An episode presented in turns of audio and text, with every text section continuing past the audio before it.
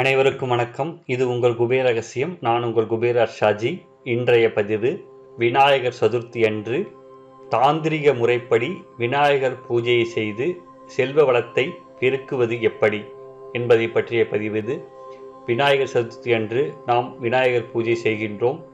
இருந்தாலும் அதில் ஒரு சூட்சும ரகசியம் பொதிந்துள்ளது.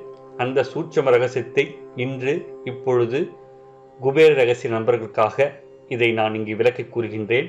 அதாவது விநாயகர் என்பவர் வேழமுகத்தன் ஞான தலைவன் ஐந்து கரத்தன் கணங்களின் அதிபதி கணநாதன்.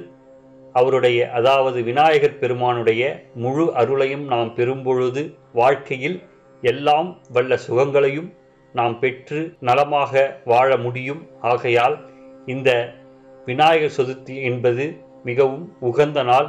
அன்று விநாயகரை நம் வீட்டில் வழிபடும் முறையில் ஒரு சில தாந்திரிகங்களை வழிபடும் பொழுது ஒரு சில தாந்திரிக முறைகளை நாம் பின்பற்றும் பொழுது நம்முடைய வாழ்க்கை அமோகமாக அமையும்.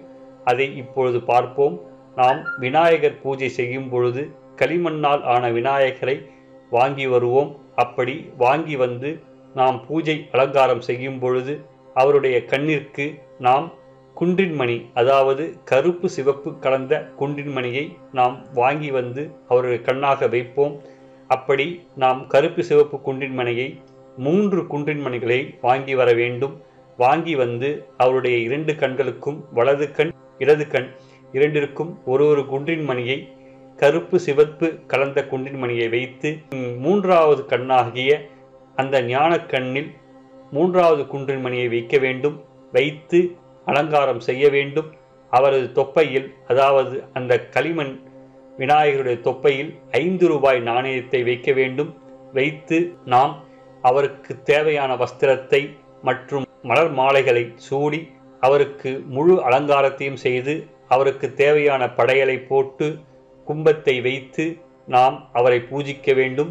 பூஜிக்கும் பொழுது அவருடைய நாமத்தை அவருடைய மந்திரத்தை ஓம் கம் கணபதியே நமக என்ற மந்திரத்தை நூற்றி எட்டு முறை சொல்ல வேண்டும்.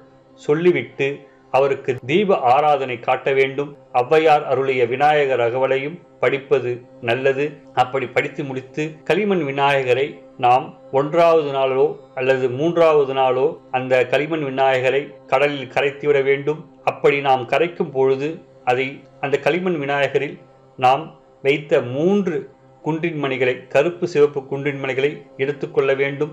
அவருடைய தொப்பையில் வைத்து ஐந்து ரூபாய் நாணயத்தையும் எடுத்துக்கொள்ள வேண்டும்.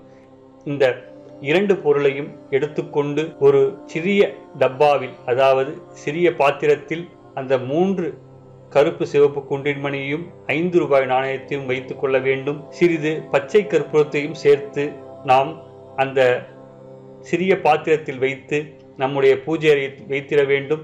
நாம் இது பூஜை செய்யும் பொழுது இதை நாம் பூஜை அறையில் வை வைத்துவிட வேண்டும். அந்த மூன்று பொருட்களில் அந்த விநாயகருடைய அருள் முழுமையாக இறங்கியிருக்கும். நாம் களிமண் விநாயகரை கடலில் கரைத்து விட வேண்டும். அந்த மூன்று பொருட்களையும் பத்திரமாக பூஜை அறையில் வைத்து தினமும் பூஜை செய்ய வேண்டும். அந்த குன்றின் மணிகளுக்கு செல்வத்தை பெருக்கக்கூடிய சக்தி அதிகமாக இருக்கும்.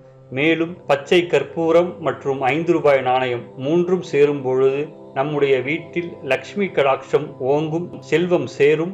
அதாவது இதில் ஒரு சூற்றம் ரகசியம் என்றால் மூன்று கண்கள் மூன்று என்பது குருவை குறிக்கும் மேலும் ஐந்து ரூபாய் நாணயம் ஐந்து என்பது புதனை குறிக்கும் பச்சை கற்பூரம். இதை சேர்க்கும் பொழுது மூன்று பொருட்கள் இந்த மூன்று பொருட்களும் குருவை குறிக்கும். இந்த மூன்று பொருட்களையும் ஒரு சிறிய பாத்திரத்தில் சேர்த்து பூஜை அறையில் வைத்து வழிபட வேண்டும். இதை அப்படியே சேமித்து வைத்து அடுத்த வருடம் வருகின்ற விநாயகர் சதுர்த்தியிலும் இதே குண்டின் மணிகளை அந்த விநாயகருக்கு கண்களாக வைத்து பூஜிக்க வேண்டும். அதே நாணயத்தை நாம் அந்த விநாயகருக்கு தொப்பையில் வைத்து வழிபட வேண்டும். இது ஒரு தாந்திரிக முறை. அதே போல விநாயகர் சதுர்த்தி அன்று விநாயகர் பூஜை செய்யும் பொழுது சுக்கிர ஓரையில் செய்ய வேண்டும். சுக்கிர ஓரை என்பது செல்வத்தை பெருக்கும் ஓரையாகும். ஆகையால் விநாயகர் சதுர்த்தி அன்று இந்த சுக்கிர ஓரையில் இந்த முறையில் பூஜை செய்து பூஜை செய்தவுடன் அவருடைய கண்களில் உள்ள மூன்று குண்டின் மணிகளையும் எடுத்து ஐந்து ரூபாய் நாணயத்தையும் எடுத்து ஒரு பாத்திரத்தில் வைத்து சிறிய துண்டு பச்சை கற்பூரத்தையும் சேர்த்து வழிபட வேண்டும். வாரா வாரம் பச்சை கற்பூரத்தை மட்டும் நாம் ஒரு துண்டு அதில் சேர்த்து கொள்ள வேண்டும்.